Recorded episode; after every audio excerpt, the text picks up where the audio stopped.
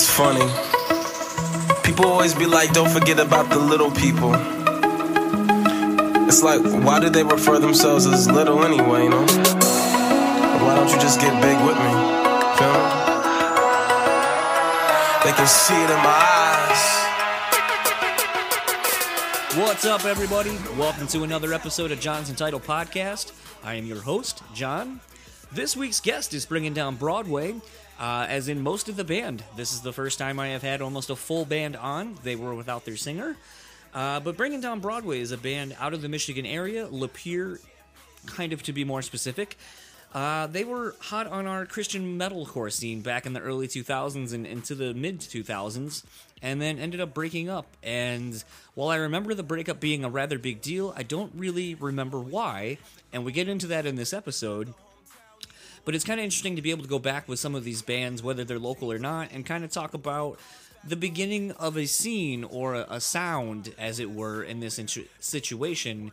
Uh, living here in the Midwest, it's kind of interesting to think back about a time before the internet was what it became, and think about how some bands were kind of on the cusp of what would become metalcore, and in the early 2000s, that is, and to know that some of the bands around here even put their own stamp on on the sound with bands like Still Remains, who kind of incorporated some of the European influences that were coming through as well as you know bands like Haste the Day, and you know you still had your Zaos and your As I Dyings coming from the east and the west coast respectively, and just kind of everything you know in between, whether it be Underoath down in the Florida area or even a band like Norma Jean coming out of the sort of the south uh, in Atlanta, and it's just kind of interesting to think of a lot of these bands and kind of them before they became the household names that they became in the in the industry and then in the scene specifically.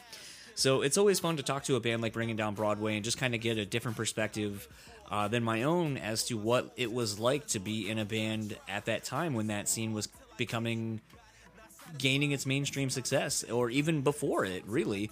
As well as talking to a band that started achieving a modicum of success back in a day when the industry was more thriving as far as you know record sales and so on and so forth but also talking to bands before the internet became what it has become and the industry has become how it is now and kind of just the struggles of you know having to put together a demo and how long it takes to, to put out music. And you know now when the bands come back like bringing down broadway is looking at facebook and instagram and all these kind of things where bands focus more on social media presence than being a band and, and putting quality content out.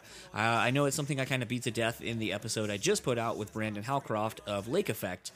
Uh, speaking to that episode, if you noticed it doesn't have an intro and an outro and all that kind of stuff, uh, that is due to the fact that I had my laptop take a shit on me about two weeks ago when I was getting ready to put out a completely different episode, which was my chat with Fallon Bowman doing Diamond Eyes, finally and I noticed that the two episodes I recorded that week, uh, the one with Alan and the one with a friend uh, who's putting out a documentary, both had noise issues and stuff like that. Once I took the files and had everything saved on my external hard drive, but once I got my computer back after I got it fixed, uh, those two episodes were pretty much unusable. So I had to use the episode I did with Brandon and when I last checked that file, it had an intro. It, it, it was done. It was a done episode I had been sitting on for a little while. And to when I heard it back and the intro is gone, the outro is gone, everything's gone. Uh, I was kind of surprised because when I listened to it, like I said, listened to it last, everything was there and it was still good to go. Uh, and that was literally right before I uploaded it. So I have no idea why that happened. Uh, I'm probably over the next few days going to go back through, put an intro on that, put the outro song uh, for Misguided Youth that they just put out. Uh, so if you go over to uh, Lake Effects socials, you can go see their new video they just put out for Misguided Youth off of their upcoming EP. Uh, that they did with Greg Thomas, who was a guest on this episode or on this podcast. So go back and check out those episodes with those people. Uh, but back to this this thing. Um, so yeah, so I got my laptop back, and what sucked is I got new microphones and a new interface to kind of make everything sound a little bit better. Hopefully, it sounds better. Um, and this is also the first interview I've done with my new setup. Um, so if it sounds a little different, it's because everything I'm used to using, I'm using completely new stuff. Uh, I'm learning how everything works what EQs to use, all this kind of stuff. Even the software I use for GarageBand apparently got a major facelift from whatever I was using. Uh, and now there's just all kinds of buttons and all this kind of stuff. So there's going to be a little bit of a learning curve with all of that. So bear with me uh, as I make new concessions to to make this podcast be better over this next year and beyond. Uh, speaking of making things better, um, I don't know that this makes it better for anybody else, but uh, over the last week or so, I actually the last few days. I, I'm sorry, last few days. I have kind of struck a sort of partnership deal with a local music online site here in Michigan, uh, specifically more to Grand Rapids, uh, called Moshpit Nation.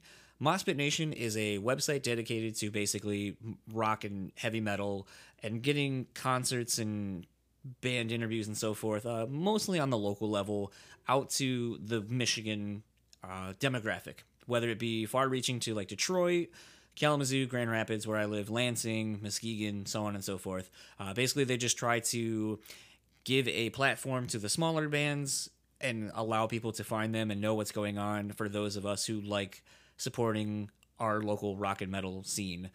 Uh, that being said, the partnership actually started a long time ago when I tried to get a writing gig for a company that no longer exists, and I was told that I didn't have enough. Uh, I didn't have enough history doing anything on that kind of a level, which is totally true. Uh, I ended up posting something about it, and Jen, who runs and founded Moshpit Nation, reached out to me and said like, "Hey, you know, we really, you know, always looking for new writers. If you're interested in covering a show, covering an album, so on and so forth, uh, you know, let me know and I'll let you do something." So I did a couple interviews uh, with Still Remains, a couple other bands, uh, Heartsick, who have been on this podcast as well. Uh, actually, both bands really and did some interviews, did some features, did some show reviews, did an album review that I don't know if it ever got used just because unanimously we didn't like the band nor the album that they put out. So I don't know that it ever saw the light of day. But being that as it may, Jen has always supported me in any of the creative endeavors that I've wanted to go into.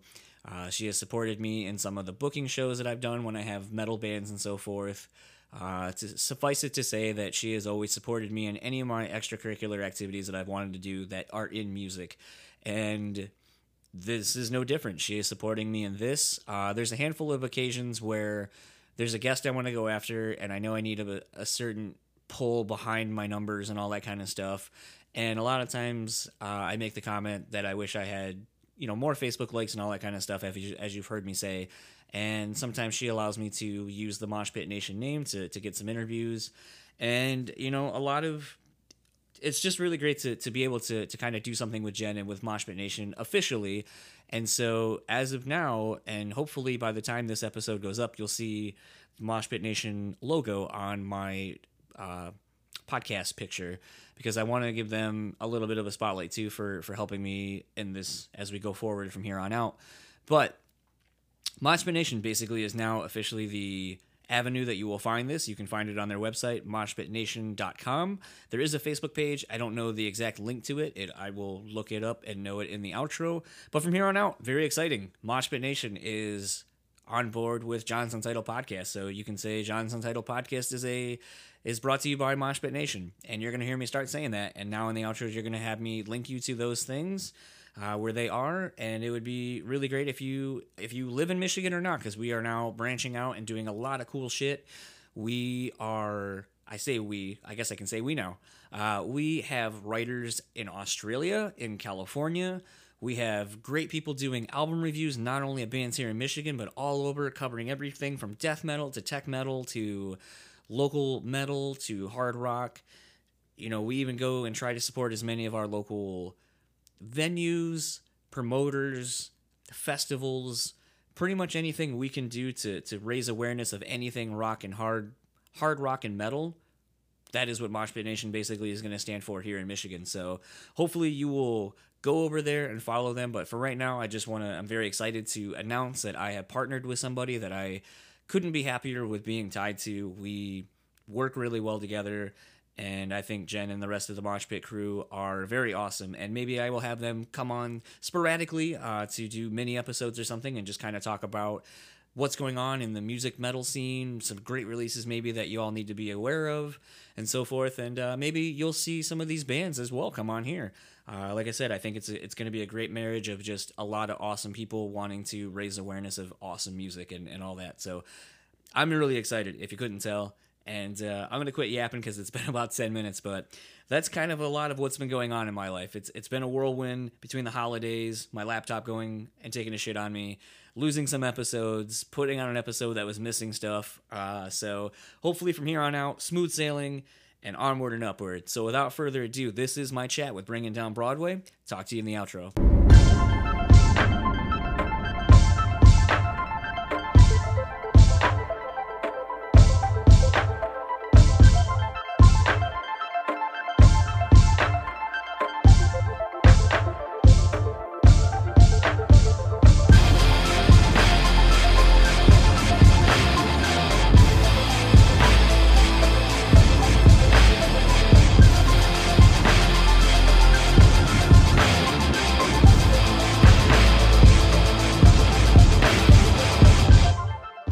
So, I have Bringing Down Broadway with me. Recently reborn, Bringing Down Broadway. Uh, I know there's a couple of new members. I'm looking at two of them right now. Uh, I believe Alex is off to the right of the screen with the glasses, for those who will Yes, eventually see see. this. Uh, and then the other one is Brian Wilson, sitting in the back. and then the other two, go ahead and say who you guys are as well. Hello, I'm Christopher Herr. Okay. Herr. I'm Peter Kalinowski. And we are missing. Brian Gorecki, our lead singer, couldn't make it today. All right. He's got school. Ah, that old thing. Yeah. You could say he's got class. Yeah. Bad joke, I know. That guy, that guy has class. That's one of your jokes. I wouldn't say that. Um, Dad joke. dad jokes. I'm sorry. I've been in a dad joke mode the last couple of months. Um, we love those as well. well, I mean, I think collectively, everyone that's involved in this uh, old hardcore metalcore scene from about ten years ago, collectively has started calling themselves dad metal now. So, I think uh, I think it all fits. Um, You know what's funny is uh, I just went this last weekend and saw three bands that got me like into music initially. One of them called Johnny Respect, and then another punk band called um, Crockpot Oatmeal, and then a metal band I used to love called Ana Avea. oh yes. And um, Wait. They did a reunion show this last Saturday at a place called the Lansing Underground, which was a venue we used to play up Yep. until 2003. Mhm. It was awesome. They all played and like every there's like dozens of kids there. Everyone had gray hair. Everyone had beards. everyone had beer guts, except for me, of course. And uh, it was just funny looking around, like, yeah, do I know you? Yeah, I remember. Yeah, like 20 years ago we talked. Yeah, you know, like there was no one that looked young. There was like a few like 17 year old kids were like, yep, this isn't your scene. Uh, you must be here with your parents and stuff. It was crazy. was uh was Bone drumming for Anna or Yep. okay? All original members. They Okay, all were there. I was gonna say I just was uh, I just ran into Bone like a week ago at Rush's birthday, and Uh-huh. he didn't mention anything about it. so uh, last time we saw them uh, was when they played with uh, Bestiary uh, at Mac's Bar. Gosh, probably about seven or eight years ago, Uh-huh. something like that. Very much the same thing. Old crowd, no one really wanted to move around, and you could tell everyone had to work Yeah. tomorrow. Yeah. um, That was not the case at the Zao show we went to. There was a bunch of gray haired guys just Going thrashing, crazy, yeah. just stage dives and everything. I I'm think like you're a dad. I think there are some bands that just pull people out of Mosh retirement, though. Yeah. I think that's one of them. Um, so let's kind of go back down memory lane a little bit, and let's kind of talk about how bringing down Broadway kind of came to be. Sure. So we started in like 1998, 1999. Me and Brian Gorecki, who's not here, and then a guy named Justin Sayers, who was the original drummer. And we kind of started because there was uh, two punk bands that we liked and a metal band in the area. And the punk bands were Exit 180, Johnny Respect, and then Brian Wilson played in a metal band called Least of These.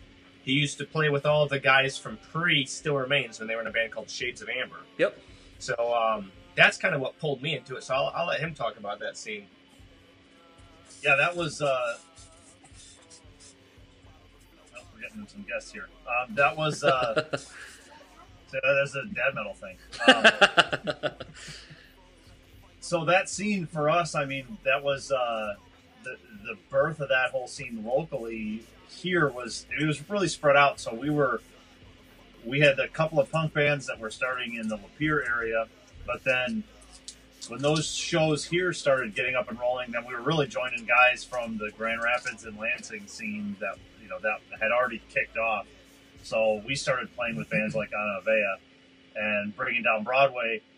Um, came out sort of as you know we had sort of uh, paved the way maybe a little bit for that, and so they started opening for us, which was interesting because then later on we would really be the ones opening for them, and then we, we would fizzle out, and they would they would take over. The our scene here really was dominated by bringing down Broadway in the um, in the early 2000s, which is after my band had kind of uh, you know started into the into that phase where the phase in between your initial music scene and dad metal, right? The part where you're trying to figure out how in the world you're gonna pay bills and get married and start having kids and uh, and still do music. So um, all those transitions happen, but uh, but yeah. So bringing down Broadway kind of came up as uh, as Gage at the time under a different name um, as we were starting to die off, I guess. So different generations of bands paved the way to, to get that started. In thinking about a lot of bands the sound that became metalcore around the early 2000s when you guys would have been kind of finding your own sound as it as it were i always think it's kind of interesting living here in the midwest that it's you're kind of picking up pieces and influences from stuff you may be hearing that people are bringing from the east coast and stuff from the west coast and given that the internet isn't what it is today or cell phones aren't what they are today where you can literally someone be like check out this band and you're like give me a second like it's interesting that we in the Midwest were able to kind of be almost at the foreground of this metalcore sound that kind of took off. You know, with still remains with you know the Ana Veas like you know, back then I remember being blown away by our local scene and being like, there's something happening in our local scene and in Michigan metal as a whole that I feel like isn't happening anywhere else yet. And then it wasn't until like a Haste the Day pops up where you're like, okay, they're kind of doing something we're, we're doing here, but they're putting their little touch on it. And it was interesting just to kind of see so many bands here locally making it and kind of putting, like I said, their own stamp on it. So what was it or what band was it that kind of were the main influences for all of you? And what were you trying to take out of those and kind of meld with what you were doing? And, and how did you know when you had the, the sound that you were looking for? So the the biggest bands in, in order too uh, you know there wasn't the internet there wasn't mp3s there was cds and for us like we got them at cornerstone christian festival like the biggest hub of that music we'd go to every year. And it was Zao and Living Sacrifice those were like the two titans. And right behind them was the Luti-Kriss, which later became Norma Jean. Yep. And Lay Dying. And um, and that was like kind of the order. It was like Living Sacrifice, Zao dominated. The Luti-Kriss came kind of because of them. Like Spitfire was kind of in there and stuff too. But like those two were the biggest ones. Luti-Kriss became Norma Jean, and like when that album dropped, the Bless the Martyr Kiss the Child album, that was like groundbreaking. And then As Lay Dying, when they came out with uh, Frail Words Collapse, Frail Words Collapse when that came out. When the song 94 Hours came out, that like changed everything. That's that was like the sound that everyone's like, that's that's what we're going for. We always were huge Zao fans. That's still my favorite band to this day.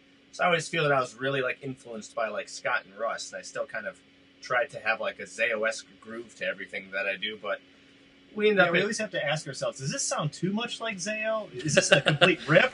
No, I don't actually ask myself that. I ask myself that, but yeah, I find that I, I, know, I play more like uh, like I guess like August Burns Red and like Nodes of Ranvier than Zao, but I always loved those bands, and that's like those are who I always looked up to. Um, that's like on, that's on the big level. Mm-hmm. I also got most of my influence from like the local level, seeing these to these play, seeing uh, like Ana Vea play and Shades of Amber play those were like the local heroes that I looked up to. I always wanted to be like because I could see them more throughout the year, and uh, I just love their sounds overall. You know, I just saw Ana Vea, and it's been like 15 years since I've seen them. I still just love all of their songs. Thought they were just crushing. Thought they were awesome. It's funny how that goes. Where sometimes you throw on something that's old, or you know, like a lot of kids, as I say, and I'm like, you're like 12, 15 years younger than me in some instances, but where you know they're after the most heaviest thing sometimes, and I'm like, man, I'm still listening to you know I still play Frail Words Collapse or Shadows of Security or you know like you said some old Norma Jean or like the same old stuff I've been listening to for almost 20 years in some instances, and it's just like there's just something about this like this band got it. It's not heavy for the sake of being heavy. Like there's substance there's there's something here. And i don't know how much of it is just wrapped in nostalgia because uh, there's definitely some records you listen to that are from that time period and you're like oh boy what was i thinking? Yeah i know exactly what you're talking about. Um, you had kind of you know talking about being in the christian metal scene and metalcore as a whole kind of becoming two words that sort of became their own scene very early on whether it be locally locally or on the national level.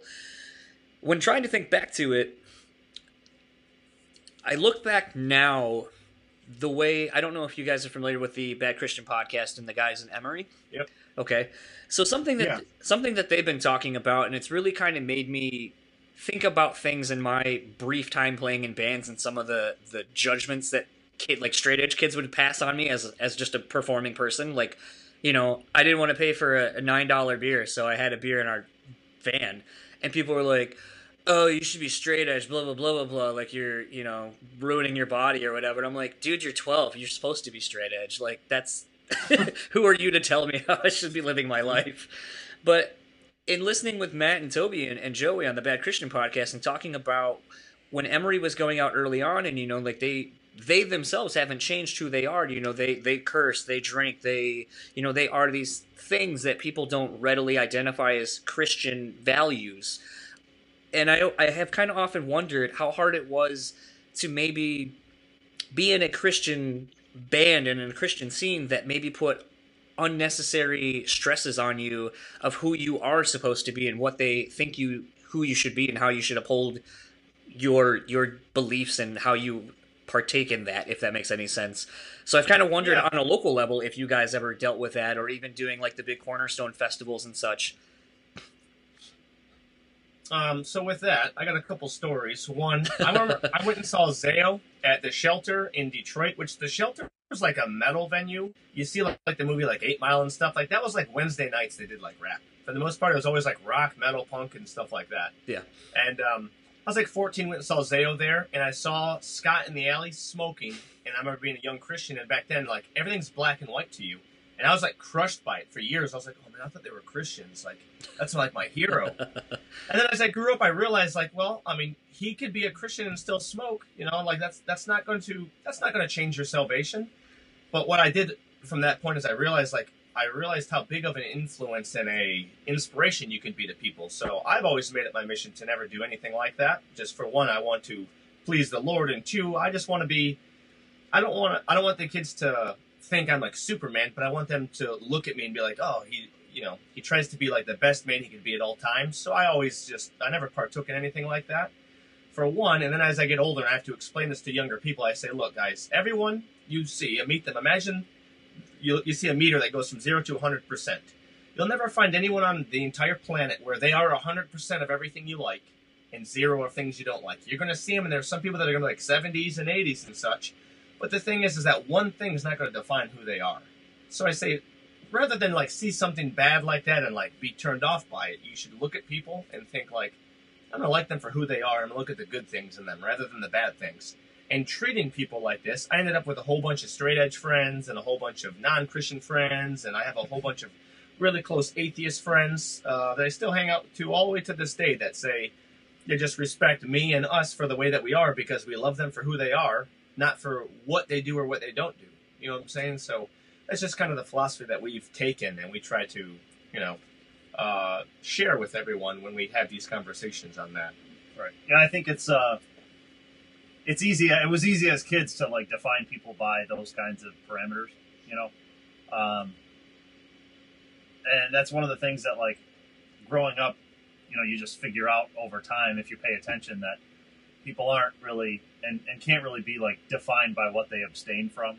Mhm. Uh, you know, as just as just as just one little little category. You know, like when you first ask the question, the first thing that I think of is like, uh, um, and this applies to like I think life at, life in general, but life at life as a, a Christian musician, if you will, but life as a Christian. Uh, all the way across. Okay, it's from the movie um, Fury, uh, where Brad Pitt says uh, his character says uh, says to the young guy who's like struggling with like understanding war. Right? He says he says um, uh, ideals are peaceful. Ideals are peaceful.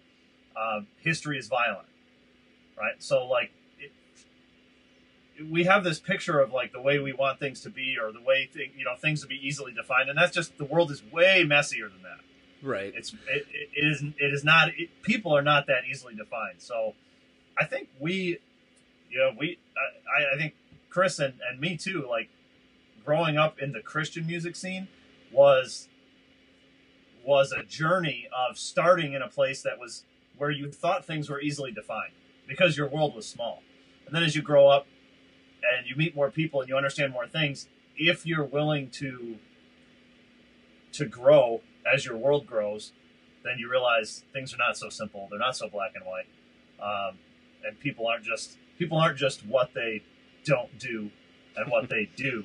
It's uh, there's there's a lot more there's a lot more nuance to, to people's stories than that. So yeah, it's it's just kind of interesting, like I said, to think back and something I wouldn't have thought about at all. To me, it was just as simple as I like your band. I like the music. I I think the things that someone is expressing lyrically or whatever comes across in a very positive way. Like there's really no way I can hate on that either. So I never really thought about it until, like I said, the the bad Christian guys kind of put shed light on their views on you know oh i remember when i saw so and so from you know this band and i was like oh he's smoking or he swore or he drank a beer and and things like that. And then as i kind of think of you know how i looked up to some of the bands locally you know, being like, wow, you guys are so good, you guys can make it, or, or you are making it, that I, I kind of have often wondered how many people within that, that scene kind of dealt with that and kind of had to be put on these pedestals that they didn't ask to be put on, but due to wanting to play gigs, maybe get the church gigs where it's like, okay, this is, you know, a, a safe metal band because they're a Christian metal band. If it made it harder to maybe be more of who you actually were under the circumstances. I don't know. I think for us, it was like we were trying to figure out we were trying to figure out what it meant to be Christian at the same time as what it meant to be an influence to other people. So, I mean, we were we came from different. At least Chris and I in that in that scene at the time, we came from pretty different backgrounds. Um, but we were both young people, you know, young Christians that uh, were trying to figure that out. So it didn't really, at least for my for the different bands I played in, and I think for the early days of bringing down Broadway, it it didn't hamper us because we were those safe bands because Yeah. we were the we were guys that you know we're trying to we're trying to figure it out from maybe the other side that some people came from because we never smoked or drank or swore either. So we were we were the clean, you know, we were the safe we were the safe kids, um, and then, but at the same time, we hung out with all the all the kids who maybe weren't. Excuse me.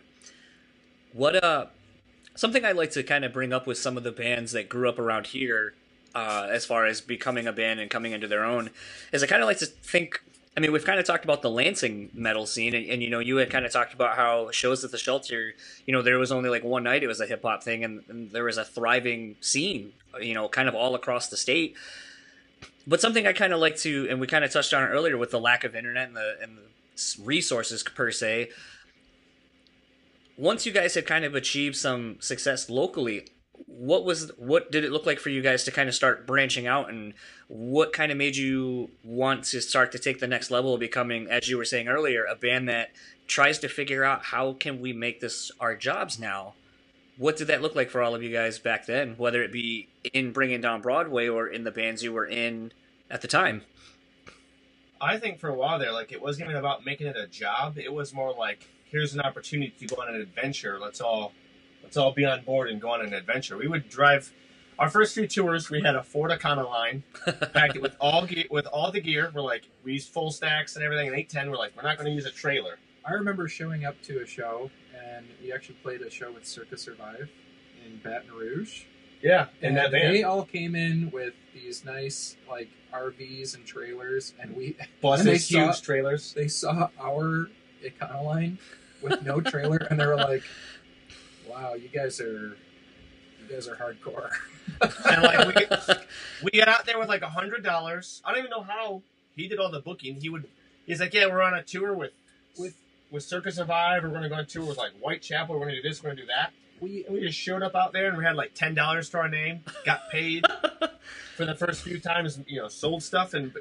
We were like, we're gonna be broke, but we'll make it there. We'll make it back. Yeah, when you were talking about how the internet wasn't really the way it is today, there was one website that I came across, and that's how I booked our shows. It was called Book Your Own Effing Tour.org. Do you remember that? I do, and I remember it not working for us because the adventure we had with it was our the band I was in in Kalamazoo. Our booking agent, and for those who are just listening, I used air quotes. Uh, she used that and sent us to Greenbrier, Tennessee, to go start a tour. And we drove 10 and a half hours. Our van and trailer took a crap on us the day we were supposed to leave, so we had to all pile into all five of us into our Singer Sport uh, Escape. Uh, I think that's what it, the SUV type thing. And pack our gear. We rented a U-Haul and just said we're all college kids and we're moving back up to the UP, and we needed it for a week, so we weren't Yeah. taking it out of state.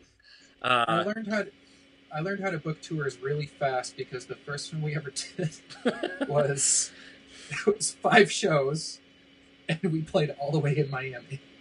all the way to Miami. So, And yeah, what were so, those like, drives like? It was Yeah, yeah. it was Ohio. We had a show in Ohio, okay. then a show in West Virginia, and then straight to Miami. three shows in Florida, and then from Florida back home, straight Yeah, home. and, and I was like, okay, now I know how to book these tours. I need to What, ha- what that's ha- five hours, six hours apart. so what happened when you got to Tennessee? So the funny part, it, I, you, it's one of those things you just can't make this stuff up. We literally got out. The school there was an elementary across the school from or the street from us that said uh, the best, one of the top three elementaries in all of the U.S., which I found to be a load of crap because I was like, "There's no way this is the top three, one of them." Uh, and I don't even know. GPS couldn't even find where we were. Uh, we get out and there's this kid who goes, "Y'all Normosaurus? Y'all must be that band from Michigan. Y'all like ICP? I love ICP." And I was like, and like we had driven, like I said, 10 and a half hours, and I was like, I've been in this car way too long, and I, I don't want to handle that right now. I was like, where is like an alcohol store? Because like if I'm gonna be here, because I could just kind of tell the kind of vibe of that night, and I wasn't disappointed. Uh, that dude and two of his friends decided. I think that show was on a Friday. Had decided Wednesday they wanted to be a rap group, and since they worked there, they got to open for us. And their uh, recordings that they had on a computer, instead of having individual tracks, somehow they just all played at once, and no one knew how to turn it off or fix it, so they just had it all playing and just would go. And the one dude who had meted or greeted us as soon as we got out of the car had stage fright for all eight of us that were there, and just kept his back to us the whole time. And then uh, the hundred dollars we were supposed to make uh, wasn't in existence, and uh, I remember the the other the rap group gave me some spray painted merch that they made. And then the promoter tried telling me that they gave me their merch and I didn't pay for it, so therefore they're not going to pay us. And I was like, I don't think that you can constitute spray painted on merch, which had the N word on it, from a bunch of white people as merch, and I'm definitely not paying for it. and I was like, but uh, what was, what was what was that? that venue? In, what was that venue in Tennessee? Do you remember the name of it? Uh, Because I remember playing in Greenbrier, Tennessee. it was a coffee shop. Uh, Yeah, And the, the funny thing was, is about a month or two later, because I told the person, I was like, you may not know who I know, but guarantee there's going to be a band you get, and I'm going to tell them never to go there, and you're going to lose the show. And I think it was about a year later, I ended up uh, seeing this band at a friend's house called uh, Irepress. And then the drummer of that band ended up uh, starting another band with some dudes, and they're called Bad Rabbits. And they're kind of like a, a funk kind of soul indie kind of rock band. They're really good. And th- I saw that they were playing that coffee shop, and I messaged them. I'm like, "Yo, I played there like a year ago. The dude's shady. Like, you can have emails, you can have all the proof you want, and he, if he doesn't want to pay you, he straight up won't pay you." And they're like, "Cool, we'll cancel that." And then like the dude reached out to me and he was like, I don't know who you are. You cost me a show, blah blah blah. And I was like, remember two year or a year ago when you screwed us out of the money and like wouldn't even give us a place to stay that you said you had a place for us to stay. Like I told you it would come back and haunt you, and like I would tell somebody eventually not to book there or book you there. And I was like, it just happened to take this long. I, I remember that place. It was a coffee shop upstairs and downstairs in the basement, and there was like a little half pipe ramp, right? yeah, I think they had kind of the the skate area was not allowed to be used when we were there, Right. so I'm sure it I got act- shut actually, down. I actually remember that place. It was called like Mugs Coffee or Something like that, yeah. The mug or mugs or something like And that. Yeah. and and that was the first show of one of our tours, not BDB, but another band that I played in, and surprisingly, there were lots of kids there. We- And the promoter gave a like, we asked for a door split, and he definitely did not. He was very shady. well, it's Like, good he to gave us. He gave us like fifty bucks, and we. I know that we made way more than that. Yeah, we I know for sure we didn't make what we should have made, but we had a contract that he signed and all that kind of stuff. But that's also when I found out that our booking person used that website you were talking about, and there were shows that we weren't even scheduled to play. Like I'd call the promoters and such, and which, like I said, with the internet not being really a thing, I was the only one who had a, a smartphone, had a BlackBerry, and data cost me a boatload on that tour. And I just started calling people. It was like, "Hey, we're supposed to play tomorrow in West Virginia," and they're like, "Nope." And then the person that I had the information for was actually the someone in one of the bands that had played the week before. It wasn't even from the area. And then so I started putting two and two together that I was like, I think this tour is a sham, and they just sent us out like on a wild goose chase. And then I had to kind of like conveniently a friend of mine had just joined at Dice Today, and we were close enough to like going to New York anyway. Like that was part of our routing. So I was like, hey, is there anywhere in Buffalo we can play like on our way back to a guaranteed show, like in Ohio? Like it's a long drive, but it's better than completely abandoning this this tour, if you can call it that. Yeah, I use that website quite a lot for our stuff until MySpace came out, and then I started. Then it kind of became easier to book shows. MySpace was a game changer. Unfortunately, I feel like the bit like some bands utilized it really well, and some just didn't understand what it could be used for, and just figured if you had a sweet top eight, then that's all that mattered. It's funny that you talked about smartphones and GPS because when we started, we used to go to Kroger and get something called a TripTik. Have you ever heard of that? Yep. Yeah, you just print out. For those of you who don't know what it is, you would print out your directions like MapQuest, but it was on a narrow, like four inches wide by like ten inches long thing that would take you everywhere you went. We just follow these TripTiks everywhere we went. No cell phones, nothing like that. We would show up to the place and knock on the door and be like, "Hi, is this where the concert is?" like, yeah, go, go load back. They're like, "All right." yeah. Or like, "Dang, let's go go." Pete, take us to a, a payphone. We'd go find a payphone and like call with quarters. Like, who's got quarters? Do you remember? do you remember how bummed you were when MapQuest didn't have a road that was being changed or worked on? You're like, I have no idea how to get where I'm going now. Yep. we sound really old when when you say things like this, but sometimes I, I just kids, say like, if we had iPhones back when we were playing, like we'd be we would have made it so much bigger. I think. Do you really I think remember that? For so much more I remember efficient. for Christmas, you got. I think you got a GPS or something like that. Brenton. We were like, Brenton yes, we're saved. Brenton got one. We are like, we have a GPS. We don't need MapQuest anymore. Yeah, that was in like the seventh year of touring. Yeah. I think it's interesting to, to think back to a time where bands, it really took a lot more to be a band and want to, to take your level or take your craft to another level and, and kind of go out beyond just the safety of being a local band. It, it took a hell of a lot more to, to really make it because I and I think it's a thing a lot of people don't understand is you know cramping or you know putting all your gear into a 15 passenger van and sleeping on top of it and you know, hoping and praying that your vehicle doesn't die because you don't have a phone and you have no quarters in case there's no payphone. Like, just and the camaraderie and, and how bands became so tight. Also, to the other end of that, how bands ended up fighting a lot because you didn't Yeah. have, you know, laptops to watch DVDs and be in your own little corner. Yeah, I remember. Uh, you know, it was rough at first, but it was rewarding. Like the second time we came back to a city where there'd be like 50 more kids or something like that, and eventually, you know, we played in front of a lot more people, a lot of places that we'd go. You know, so it was really rewarding. It was an adventure at first, and then I mean, it was always an adventure, but Do you find?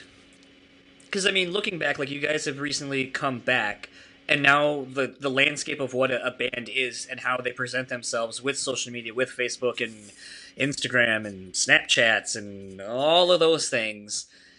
Do you find that maybe it was a little more rewarding and a little bit harder for people to understand what you were doing back then because that you didn't have so much documented proof of what it was like to be out on the road? I think so. Yeah. I guess that was a pretty really self-explanatory question. You really had to earn it like in a different way. Like I remember getting started, and this is gonna, this is really gonna like date me, right? So watching, um, watching like behind the music on VH1 about like uh, Metallica and Red Hot Chili Peppers and these bands that like made it big by touring the the like LA and West Coast club scene, like just four shows a week for years and building up this fan base and then that fan base is what got them to the record labels and like that was the way that you had to do it. So we we all thought like you have to tour and you have to play just you know a, a crap ton of shows or you cannot make it and now You just need a viral video. now, Yeah. now you need a viral video or you know the the technology for uh, for recording is so much more accessible now um, and maybe I maybe I'm a little spoiled in that regard with Chris having his own recording studio that uh, you know is we're accomplishing things now in a couple of hours that would have taken us weeks you know 15 years ago um, so the accessibility of it and the ability to just take your music um, and and put it out there so far reaching. I mean, it's now now you could get huge. You could make your entire career without even playing a show at all. You don't have to. it's funny, and I've said this on the on this podcast quite a bit, and I'm hoping I actually get to.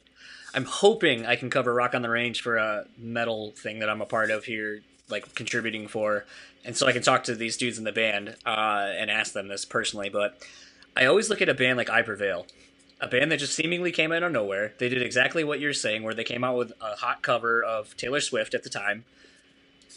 but unlike every other local band I've ever seen use that formula to try to get eyes on them, they seem to be the only band that then had a an idea of what to do once they had the attention, which was, hey, we have this new CD we just put out. Hey, we're going on the road. So it's like while they already have everyone's attention, as fickle as the attention span may be of their new fans, they seemingly took the ball and ran with it. Whereas so many people, once they get it, go, I don't know what to do with this. And then I see so many better bands than these people who slag, who, not slag, I'm sorry, who put in the work, who have spent a lot of time honing their craft and are putting out better material and just don't get the fair shake as everybody else. And I don't know if it's just because, like, instead of trying to find or cheat success the easy way, that you know you have people like yourselves who have spent you know who drove to Miami after only playing one other show and so forth you know but i mean i think like i said earlier i think that's what made the bands of, of your guys' time frame and the bands that we all admire and respect from the scenes that we the christian metal scene and just the, the bands in, as a whole they put in the work. They didn't cheat success. When they finally got it it could have been five ten years down the line and it just seemed like you know hey that overnight band that was a 10 year overnight success story.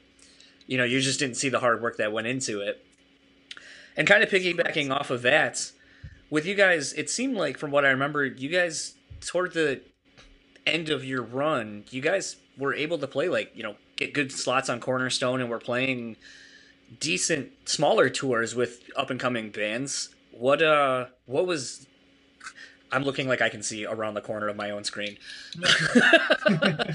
What uh was this the attainable success that it looked like you guys were on pace for actually what it seemed to be or was it just kind of perception being a little different from the outside from my perspective Uh, well, I mean, it was it's it's both. You know, like I always say that like in life, it's a double edged sword because everything is good and bad. We started to get success. We started to do a lot more tours. We our last few tours, we like toured the Mirror, uh, like Misery Signals when they were still playing, Whitechapel, uh, Elysium. See You Next Tuesday, and other bands like that.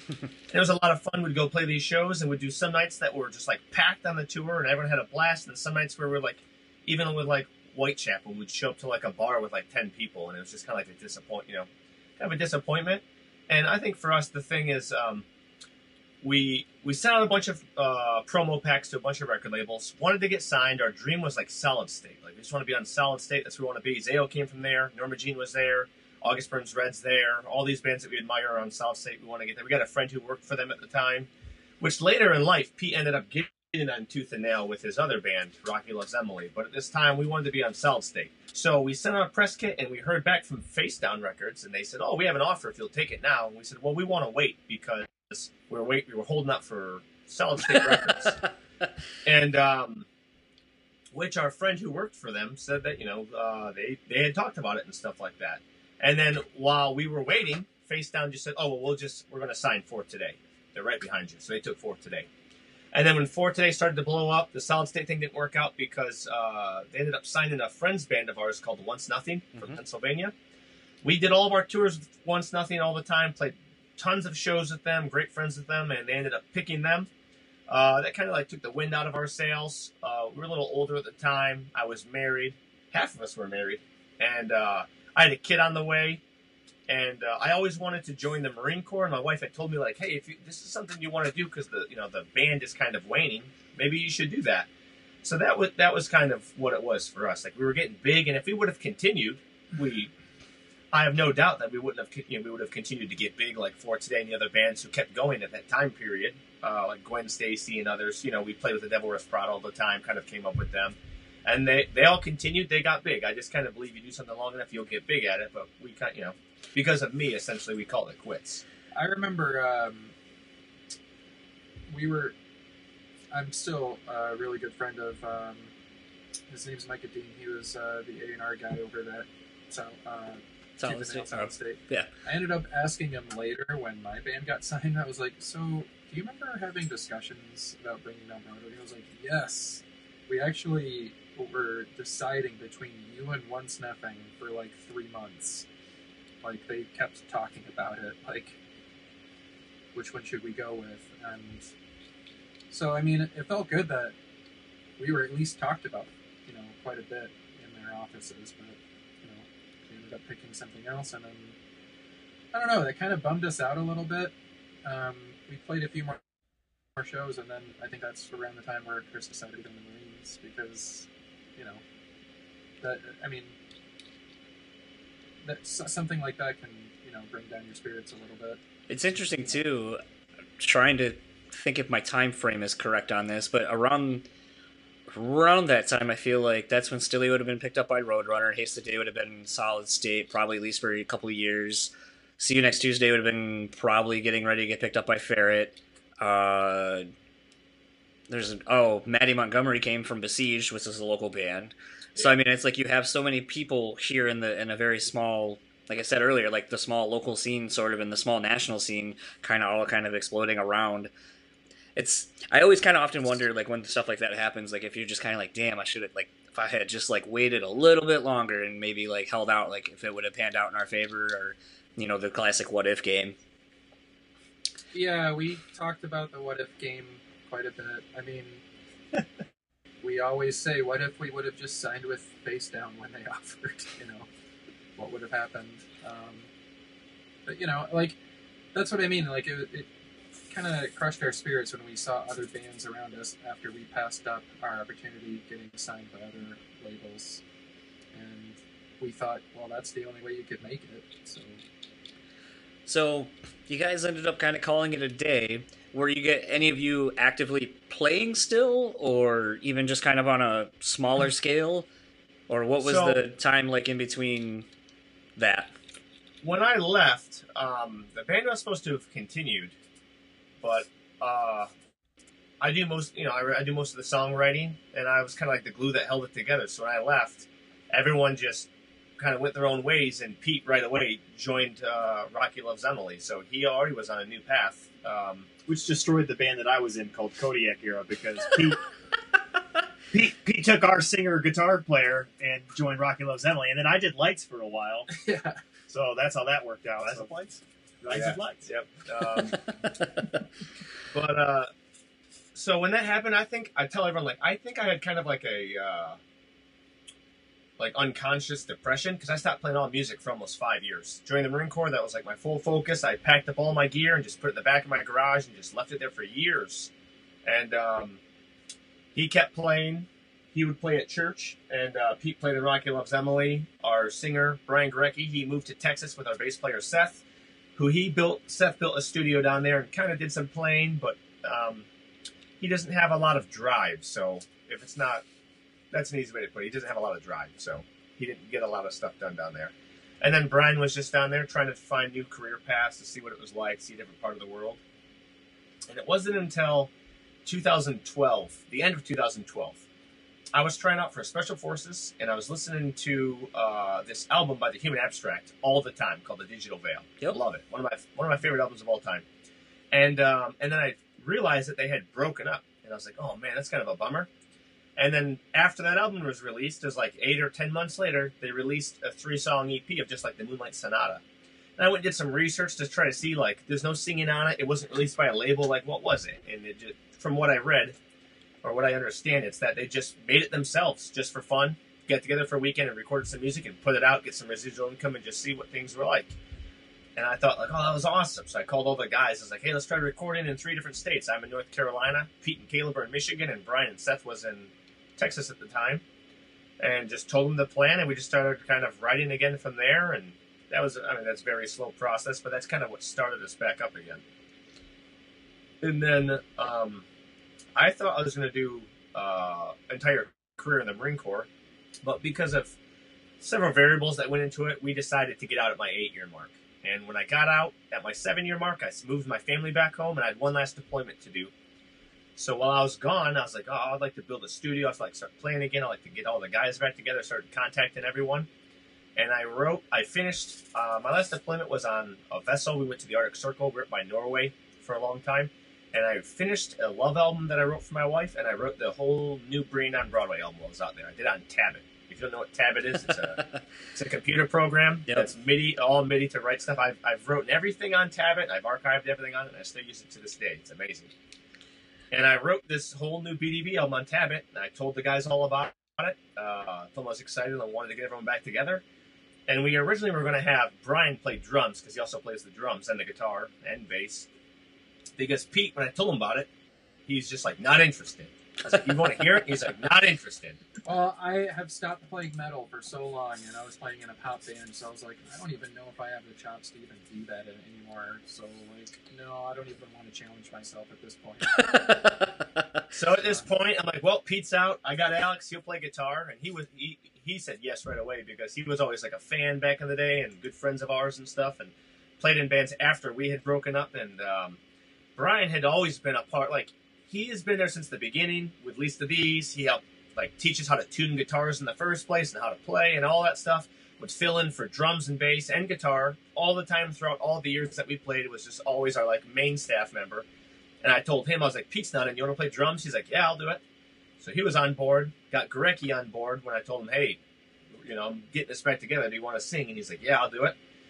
And then I got home in May of you had a coming home party. May of 16. Yeah, May of 16, I got out of the Marine Corps.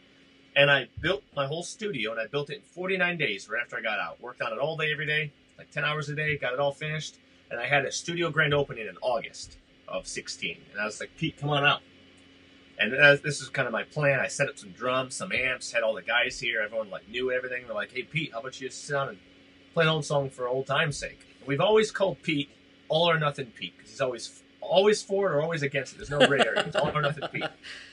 Sits down, starts playing one of our songs, gets halfway through it, stops, and he's just like, "Guys, I am freaking in." I know I said I was out, but I tell you what, It was I am just, it was freaking just in. so much fun, like doing that after not doing it for so long, and I was like, yeah, I want to do this again. It was like riding a bike. He like didn't even skip a beat, just had it. I remember you and I, you know, making this plan up over Skype. Like, Alex, you got to learn these songs. Like, man, you're not even gonna get Pete's not even gonna play. I don't know if it's gonna even sound the same. And you're just like, just just, Just learn learn the them. songs. And so I learned the songs, and then sure enough, at that at that open house that you had, I'm, I'm sitting through running the songs, and there's Pete just like banging away on the drums. I'm like, oh yeah, he's freaking in. And then he said that. And then he said, I know you got Brian on drums, and if he really wants it, I'll step down, you know, but like maybe bass or something. And Brian's like, oh, I'll do what's needed. I'll, I'll move to bass. That's fine. Yeah. So, the funny thing is, is that nickname carried on not just in Bringing On Broadway, but in my other bands, and pretty much all my friends have called me. All Life. Yeah. Just because it's true, there's no gray area. so in a nutshell, yeah, that's the that's how we re- that was the story of how we reformed. It was a long process. It really started Four years Me. ago. uh, that was that was kind of playing around, but like the new band that started on that deployment I did to Norway, which was funny because I wrote the whole Brain on Broadway album on a ship off the coast of Norway. So I told the guys like, guys, I just wrote the new BDB album. Now I wrote. They all wrote me back because we just had email. That was it, and they were like, Norwegian metal. And I was like, yes, I guess so. I wrote it in Norway. I guess it's Norwegian metal. So yes, yes, it is. And uh, that was really the start of it. It's a bunch of Viking metal, you know, Viking metal songs. With power singing. Yes. That sound like Zao. it's I kind of wish uh, your singer was here so I could ask him like if he how hard it was for him to kind of get back into singing this style because I know like you know some people say like oh I stopped playing metal or I stopped playing sort of more technically depending on who you would ask. Uh, some people say it's still noise regardless, but um, so I was kind of wondering if he had kind of kept up his vocal chops or how long it took for him to kind of get back into into it, or if he's just one of those people who just naturally can do it and About five minutes. he actually sound. I, I feel like he sounds better than he has Yeah, ever so- sounded. He's earned he's earned himself over the years the name the Legend. uh huh. And uh, in 2012, uh, you know, it'd been almost five years. I'm like, hey, I got some songs I want you to sing on. He just like kills it on them. I'm like, man. And then we do all the singing in 2012, nothing again until 2017. Right? Yeah. I so I get back, I build the studio, I start uh, doing pre-pro for some of these songs for the flowings we're gonna do. And he just goes in the vocal booth. He's like, let's just run it. And just like blasted the song front to back, comes in. It just sounds just crushing. And he's like, ah, I could do better. or like just right out of the gate, just just killed it. He just he's always just been amazing. There's pictures of him out there at diff- at our at our different weddings, like screaming in, in during the like the dancing part of the wedding at the reception. So he he's he practiced from time to time. He he did guest vocals on my band's uh, album that we put out, and so That's the best parts of the album. and it is the best parts of the album. They make it. They make the drop D uh, breakdown so awesome when you have Brian Gorecki screaming on him. Yeah. So, with you guys announcing that you guys were back, I kind of was talking about this sort of in relation to like MySpace was kind of becoming a thing, like the booking your own tours.com kind of thing. You know, there there was things that were slowly kind of the internet helping bands be able to kind of do this on their own, very DIY, which was what a lot of bands were doing back then. Now with you coming back, has some of the the other side of the announcement other than just hey we're back has that been a little daunting and kind of a little bit because sometimes i tend to find now when i see bands and and i book shows and sometimes i'm dealing with one person who kind of deals with all of that. But i might be messaging someone on facebook and that's a completely different person and then i have to get a hold of the guy who does the booking. But the social media guy could be well this guy does the facebook this one does the instagram. You know, i- is that was that kind of a daunting thing? Like, where you're like, man, we got to create all this socials, and who's running it, and is it kind of a one for all, or is it just kind of Um, been a well, we'll just kind of attack that one when we kind of need Well, to? Alex, Alex being the youngest, we thought you're taking care of that. He gets social media. Yeah, he does that. I, I wouldn't say that it's hard or daunting. I mean, being a leader like in the Marine Corps, you have some very stressful situations. So like the Right. CDs. Yeah. I'm just like, guys, we're going to do the five P's. We're not going to do the six. We're not going to avoid the six P's. We're going to do the five P's. Proper planning prevents poor performance. We do things slowly, and we do we delegate things both on skill, ability, and time. So, I have the most free time uh, professionally. Brian's a police officer. Pete does IT, and Alex works as a machinist.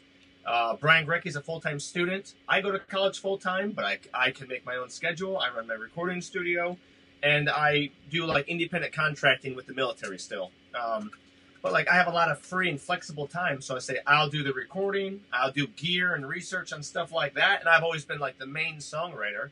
So I start it, and I can just send it to them and say, "Here's the ideas to bounce it off of, Alex." you know you have a set job, but you have a set time, and you always have a digital device with you. You're the youngest. You're the rounded the most. You take social media. You'll you know, and then you'll be in this and you'll be in that. We just kind of pass right things out right like before this, I was I was wanting to get out of social. I was like I was about to delete all my social media, And then accounts. realized you I'm, had I'm just done. Yeah. And then all of a sudden, Chris is like, "You're a social media guy." I'm like, "Dang it!" So I set everything back up. Brian Gorecki, he does the majority of the video stuff. He's going to school for like movie making, so like that's his that's his niche there. And uh, like when it comes like re- writing, gear, research, and stuff like that, that's what we do. And then Pete, I just I make the drums and say, "Here's what I want you to do," and he just comes and performs. So that's that's what we ask of Pete, and that's what he does. He's a, just an amazing performer. I just always wonder because, like I said, I see people who are tech savvy on social media all the time, and it just kind of amazes me, like how much of a struggle it is to have people actively involved as a band in anything to do with the band. It seems like, like I said, everyone's like, "Well, this person does this, so I know you're supposed to be contacting me, but it's going to this person. I'll have that person get a hold of me," and it's like. This is too complicated. when it comes to a lot of that, we actually have linked all of our stuff, so Alex and I can see all of that stuff, you know, equally. So um, I always feel so stupid too because I'm like, "Hey, do that thing again." Like, why? Because I'm gonna put it on Instagram. That was awesome, Pete. Do that. Do that drum fill again. yeah. There's a couple of things that helped us with that though too. Um, first of all, we did not just decide we were gonna come back and just put out an announcement. Hey, we're coming back. You know, um, there was months and months Teasers, and yeah. months of of play. Well, no, before and way before those teasers even started coming out, we had months of recording and rehearsing and planning because we said as soon as this stuff launches, we have to have shows ready right on the tail of the announcement, and we have to have you know music releasable very soon after that. So we were well down that road before we started that. Um, so all that it, it was that that pre planning um, in advance that really you know set us up to to not um, not go oh we've made the announcement. What are we going to do now? And the other thing really is that now look we all have other careers. We all have other full lives. And we're not trying to we're not we're not trying to make it big off of this to support our families. Right. what the success that we have will be whatever it is, um, but that doesn't really matter. So the, the the lack of pressure to to make this a vocation, uh, make bringing down Broadway like you know our breadwinner kind of a thing. The lack of pressure for that, along with you know the, all the prep work and and and thinking uh, in advance that really that that uh, Chris spearheaded and with this with him having the studio um, we're not scraping for resources anymore like we did back in the day. So Yeah, back in the day there were like deadlines and we had to get stuff done at a certain time. Now it's like, well, I have to, you know, go see my grandma or something, so I can't make it this week. And we're just like, all right, that's no problem. We'll just pick it up next week. You know, it's it's very relaxing and easy. it's actually, you know, a lot more fun this Yeah. way. this is a lot more fun. Or like my kid's having a meltdown. I'm not going to make it to practice tonight.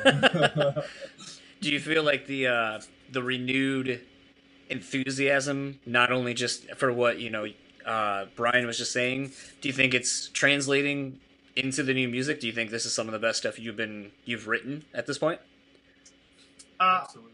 Yeah, I think so. Whenever we whenever we wrote in the past, well, for one, when we broke up as a band and like For Today made it, all these other bands made it, I was happy for them, and I under, kind of understood why because we barely practiced. We would rather make joke videos, goof around, play games. Uh, you know, we just thought like we were good, so that you know, and we just left it at that. Now we're older now. We've played like I practiced for long periods of time, like metronomes, and like we know better ways to practice. And also back then, like if our other guitar player, uh, you know, didn't have something down, I would just be like, oh, well, I'll just whatever. Now I'm just like, hey, let's do it till we get it right. This is how it should be, and there's no pride there. We're not like mad. We're like, he told me to do what? It's just none. Of, there's none of that. It's just like, yeah, man, let's just make it the best we can be. Let's just take our time. Let's practice as responsible adults. And I always, um, I, I mean, I did a little bit back then, but now I like, I listen a lot to uh, John Petrucci and the way he practices and plays and writes. And he says I always write 10 to 15 percent above my level. So I try to do that with all of us. Try to write above our level so we can get to it. I write my stuff like ten percent above it, and I like bring it down like five percent above it, and I can get to that. I write Pete's like ten percent of what I think's ten percent above it, and he'll just come and nail it. And I'm like, well, all right, thanks for performing. He just he's there. uh, you make the rest of us look good, make it look so easy. But just that, I mean, I I think it's better stuff because also too, um, we used to do everything as a vote back in the day, and I was pretty, I was against a lot of things. It was always it was either me and the bass player against him, the singer, and the other guitar player, or it was me and the bass player against the other three. I always wanted to be like much heavier. I wanted to have like no singing, and I wanted to do other things. And they were like, "No, we got to do singing and this and that." So we take a vote on it, and then that's the way that's the way it would be. Now I just kind of write whatever I want. It's just whatever I want it to be. I'll just write it all, and they just say, for the most part, they're like, "Yeah, it's good. Let's just do minor changes to it and this and that." And I tell them like, "I want to be harder, and if we're gonna do singing, it's gonna be subtle, and it's gonna be, you know, in, we're not trying to be anyone else. We're just do we're just trying to be us and just do whatever we want. So that kind of makes writing a lot easier and a lot funner because we're not trying to fit any mold anymore. right. If that makes sense. And Chris being the primary writer takes the pressure off of, well, you know, a lot of us, so that we could just focus on. Making the parts the best they can be. Yeah, I just send them Tablet files. I'm like, here it is. Here's the Tablet, boys. Get practicing. So you guys had mentioned uh, when rolling out with everything, you wanted to have a show shortly behind it, which leads us to your show on December 29th at the Token. Oh, the, I'm sorry, the local 432. There's a couple of shows I have in my head right now of stuff I want to go Yeah. see, and, and that one, and a few others. So I have a bunch of dates in my head right now. uh, you guys have uh, Sleepless Malice, and I believe two others that I'm blanking on. Yeah, so one of them is called Deadhead. I've never heard of them until this show, and the other one is called um, Unsheltered. Unsheltered. And I mean, I guess they're doing something similar to us. I went and looked at their Facebook, and on like October 30th, I think they made their announcement. They got back together after 21 year hiatus. Okay. So, so they're doing something similar This to is the us. first time I'm hearing about that too. So. and um, I guess they're, they're like 80s metal or something like that, well, which it would which would be fine. We had uh we had four bands that we wanted to play with us, and we had told the Flint local that, but they, I mean, like my wife says, you get what you get. You don't throw a fit. We're just happy to be doing a show. We're happy we got our friends from Sleepless Malice to play with us, and then two other bands. Maybe we'll become great friends with these guys and get to see something new and something a little bit different. Because one of them's a little bit softer, one of them's kind of 80s metal, and then Sleepless Malice and us were pretty similar in the you know the metalcore genre. what are you looking forward to most about the show?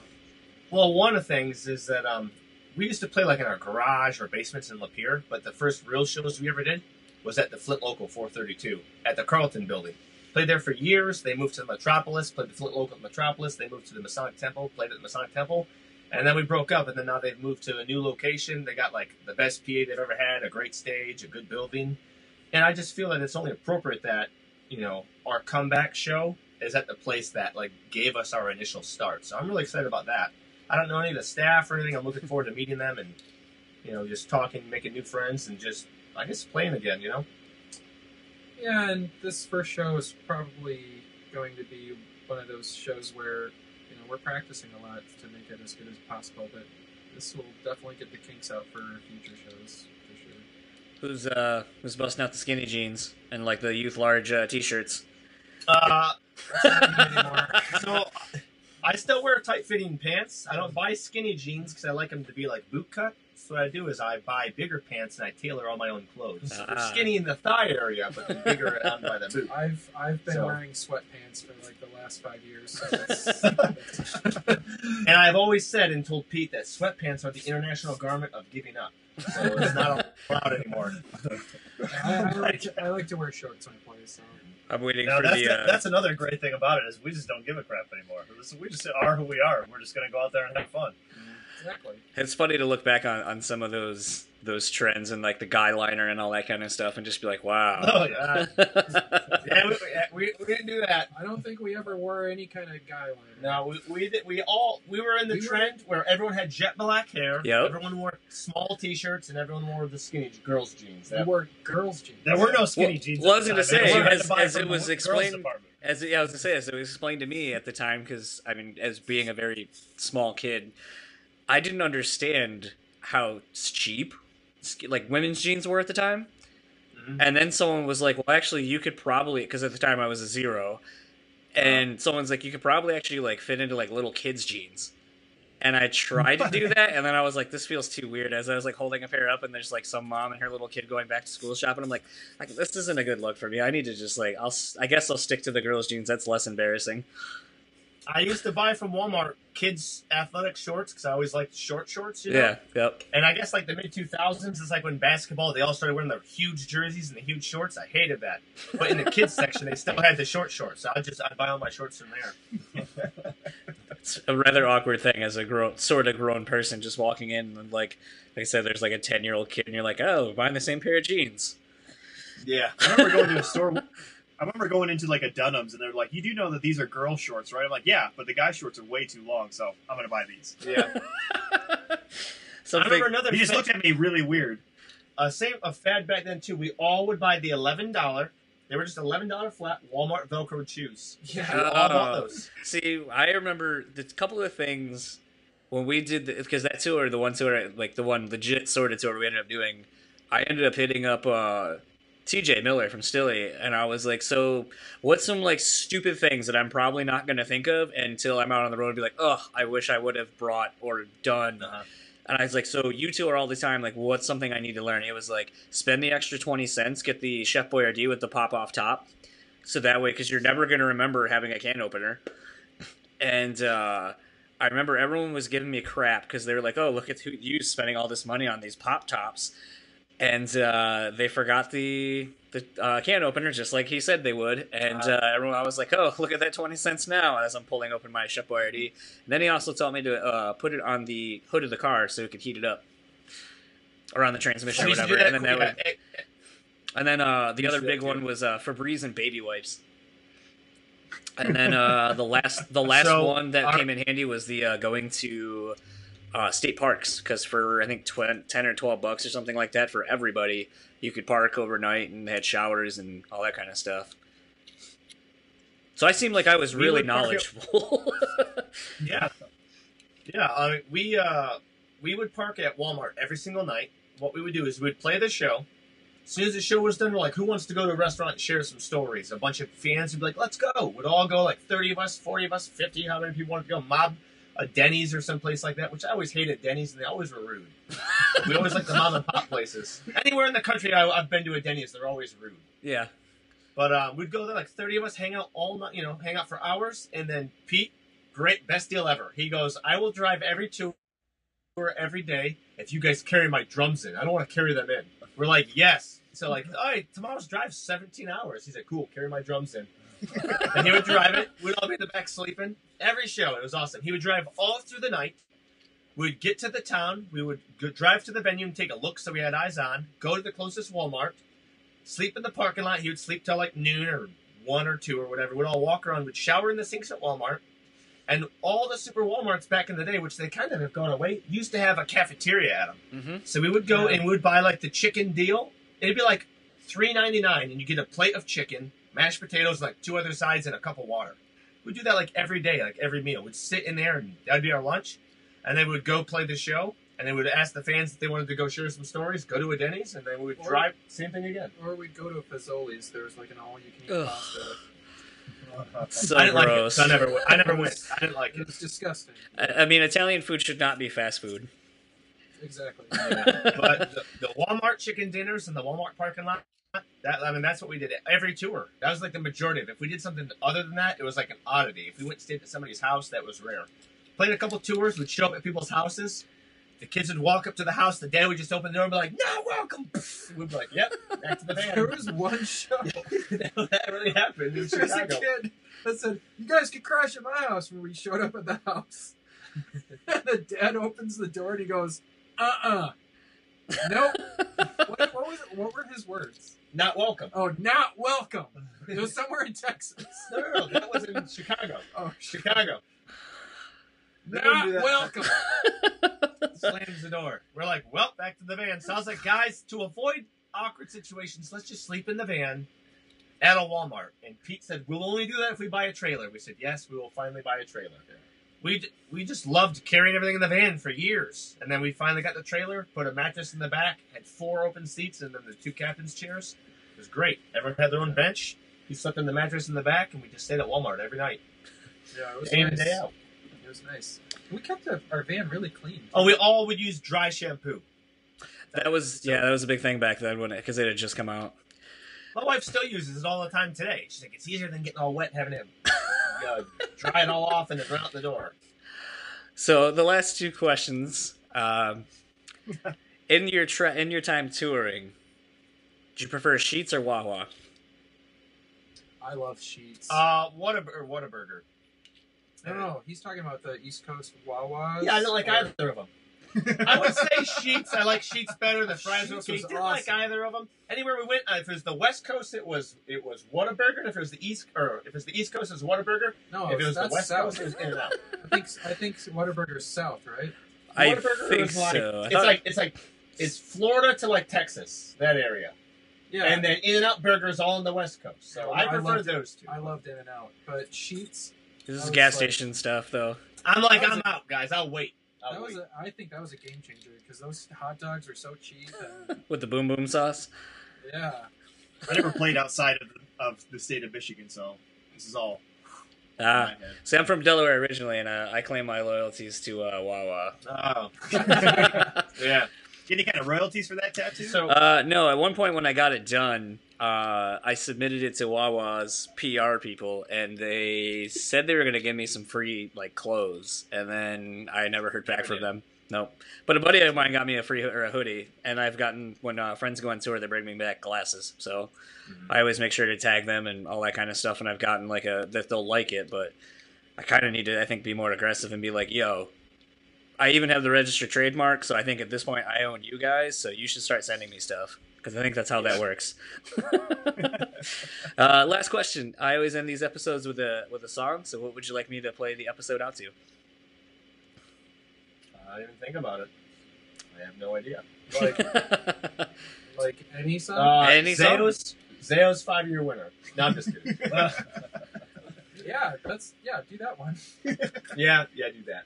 It was what was it? Zao's what? What'd Five year winner. what? What song do you want him to play out? Do you want him to play one of our songs? I don't know. I didn't think about it. I think we should play one of our songs. Uh, which one? So this is why I like doing it because it just puts everyone on the spot. I'll send him a farewell address. Yeah, send him farewell All right. address. Okay, and then uh, tell me a little bit about the song then, since it's one of yours. Okay, so this song is a song that when oh, so I got I got to go back and preface it with To Norway? In, We're going back to Norway. two- nope. To 2012 when we got back together Okay. and we said we were going to record in three different states. What we decided to do is take our five oldest songs that we liked and re-record them. So uh, we did songs written from 2001 to 2003, five songs that we had back then. Started to record them. I did all my, I programmed all the drums and I did all the guitars, got it all knocked out. Gorecki sang on it. Seth played the bass on it, got it all knocked out. Seth started to mix it. He used Cubase, a bunch of plugins that were that I didn't use or that were new to him. He, I mean, he he did a good job recording it, but he didn't know how to organize it. So like the files literally have like 200 vocal takes and just stuff all over. Needless to say, I just was in Texas last week with him to just organize these tracks from 2012 to where I can now finish mixing and mastering them to get them out. Now five years later, so this is a song that was recorded five years ago that was written 16 years ago that I'll send you. That's almost done. So it's not quite done, but it's about it's about there. Awesome. And then uh, socials. You guys want to plug uh, all the socials for the band or your own or the Yeah, studio or? Yeah, so we're on we're on the big three. You know, we're on the Facebook. You can find us uh, bringing down Broadway on Facebook. You can find us at BDB Band on Instagram and Twitter. Awesome. Well, thank you again for taking the time tonight to uh, What? Uh, studio in socials, Yeah, yeah. What's what's the, the one you're sitting studio. in. the one you're in. I, I, I don't I don't know those ones. Uh, I only handle the band's ones. Well, okay, I got a website, northtowerstudio.com. Yeah, Facebook is just Facebook for you know forward slash North Tower Studio. Yeah. And then Instagram's just North Tower Studio. yep. That's yeah. That's the studio we do all of our stuff out of, and we film a lot of our shenanigans in it. Awesome. Thank you guys very much for taking the time to do this. And this is Thank you Oh, for having us. Uh, Thanks, man. I feel Yeah. very honored to get to go on your podcast and share some stories and catch up and talk about the old scene. yeah, it was uh, a lot of fun. I uh, had fun going back and I, you know, the Greenbrier, Tennessee story. I've told it I think twice now, and you, most people are like, "Where is that?" So it's great that I, I mentioned it thinking it was appropriate, and then you're like, we played there. so that's awesome. Uh, thank you very much, Awesome, and uh, we will hopefully see you guys on Feb- or February. Again, I have a lot of dates in my head. Uh, on uh, December 29th at the Flint Local 432, or is that how you guys say it? Yes. Okay, we'll look forward to Yeah. seeing that No and worries. some uh, new music coming out from you guys. So that was my chat with the Bringing Down Broadway guys. Had a lot of fun talking and reminiscing about the old Christian hardcore scene and kind of the marriage of the two and metalcore as a whole and reminiscing about the beginnings of As I Lay Dying and Zao and you know a lot of those bands that have gone on to have monumental careers and just been icons in the in the genre. It's also a lot of fun to kind of just be able to listen to some fun tour stories from a band that has been around for a while and still is doing it for all the right reasons of just having a good time. And speaking of having a good time, you can catch them on December 29th at the Flint Local 432. It was interesting to hear how they basically have played every ver- incarnation of that venue. So to kind of restart their band uh, at the new location, it's really fitting. Uh, it's should be a really fun night. Everyone should be back home for the holidays, so why not go and reminisce and, and go see an older show with a or go see a show with some older friends and support a, a band and scene that maybe you haven't been an active part of for maybe a better part of ten years in some of our cases. I also couldn't think of a better episode to kickstart the Mosh Pit Nation era of the podcast, uh, with Bringing Down Broadway being a, a Michigan band. And I think just, you know, this encompasses everything that Mosh Pit Nation is all about from putting a spotlight on a band you may not know of, doing a feature, doing an interview, showcasing some music. Uh, that is what Mosh Pit Nation is all about. Anytime we can support local rock and metal, we try to. So I'm really looking forward to doing some more of these, maybe with some uh, local bands, some older bands, newer bands. I'm still going to do my thing of getting uh, different guests from all eras of music, current, whatever. Have an episode coming up with Robb Rivera of Nonpoint. Uh, I think that's going to be happening in the next uh, week or two.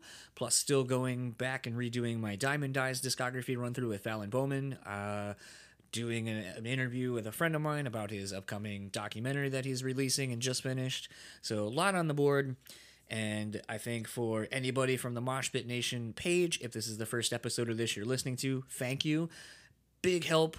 Go rate, review, subscribe, however you found this. If it's on SoundCloud, iTunes, I'm sorry, Apple Podcasts, uh, Stitcher, any of where, however you're listening to this, uh, go back, hit subscribe, leave me a comment, rate and review it. That greatly helps. Uh, and hopefully, we can get some bigger guests uh, that you would be interested in.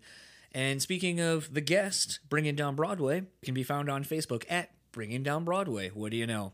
Instagram and Twitter are simply BDB Band. Simple enough. Uh, Mosh Pit Nation. You can find us at moshpitnation.com. If you would like to find us and like us on Facebook, you can do such at facebook.com moshpitnation west mi. If you would like to follow the podcast socials, you can do such at Johnson Title Podcast on Facebook, Instagram, and YouTube. That's right, I actually have a YouTube channel, so some of these you can actually see me talking to somebody, or if you just prefer the audio, that's fine. It doesn't really matter as long as you're supporting the show. Uh, you can also tweet at me at Johnson Title Pod, and you can email me at johnsontitlepod at gmail.com. Uh, you can hit me up and let me know if there's somebody you would like me to get. Maybe you have a contact for that person. Uh, speaking of which, Michelle Patterson is from an Every Time I Die Facebook group that I'm in, and she actually recommended me doing this podcast with Bringing Down Broadway got me in contact with those guys and, and here we are a couple of weeks later having done it. It can be that easily done. If you if you know a band and you would like me to talk to them and it works out for all involved uh, love to figure that out. So email me or tweet me or send me a facebook message doesn't matter. Just go ahead and get a hold of me and we'll try to do something. Or if you just want to tell me i suck that's fine too. As we always end the episodes here on the podcast, we end it with a song. And as you heard Chris end up mentioning, that they wanted me to use Farewell Address. And as you heard, Chris was saying that the song had started from a recording a couple of years ago and now has been kind of finished and is. You know, I always tend to find that anyone who re- does recording until it is literally sent out to master, it's always like version you know 1.5 or this is version 2.7 or something like that. It's it's never officially done until it's being pressed, and then it's still not necessarily done. They might make tweaks to the song. So without further ado, this is a farewell address from the band Bringing Down Broadway. Talk to you next week.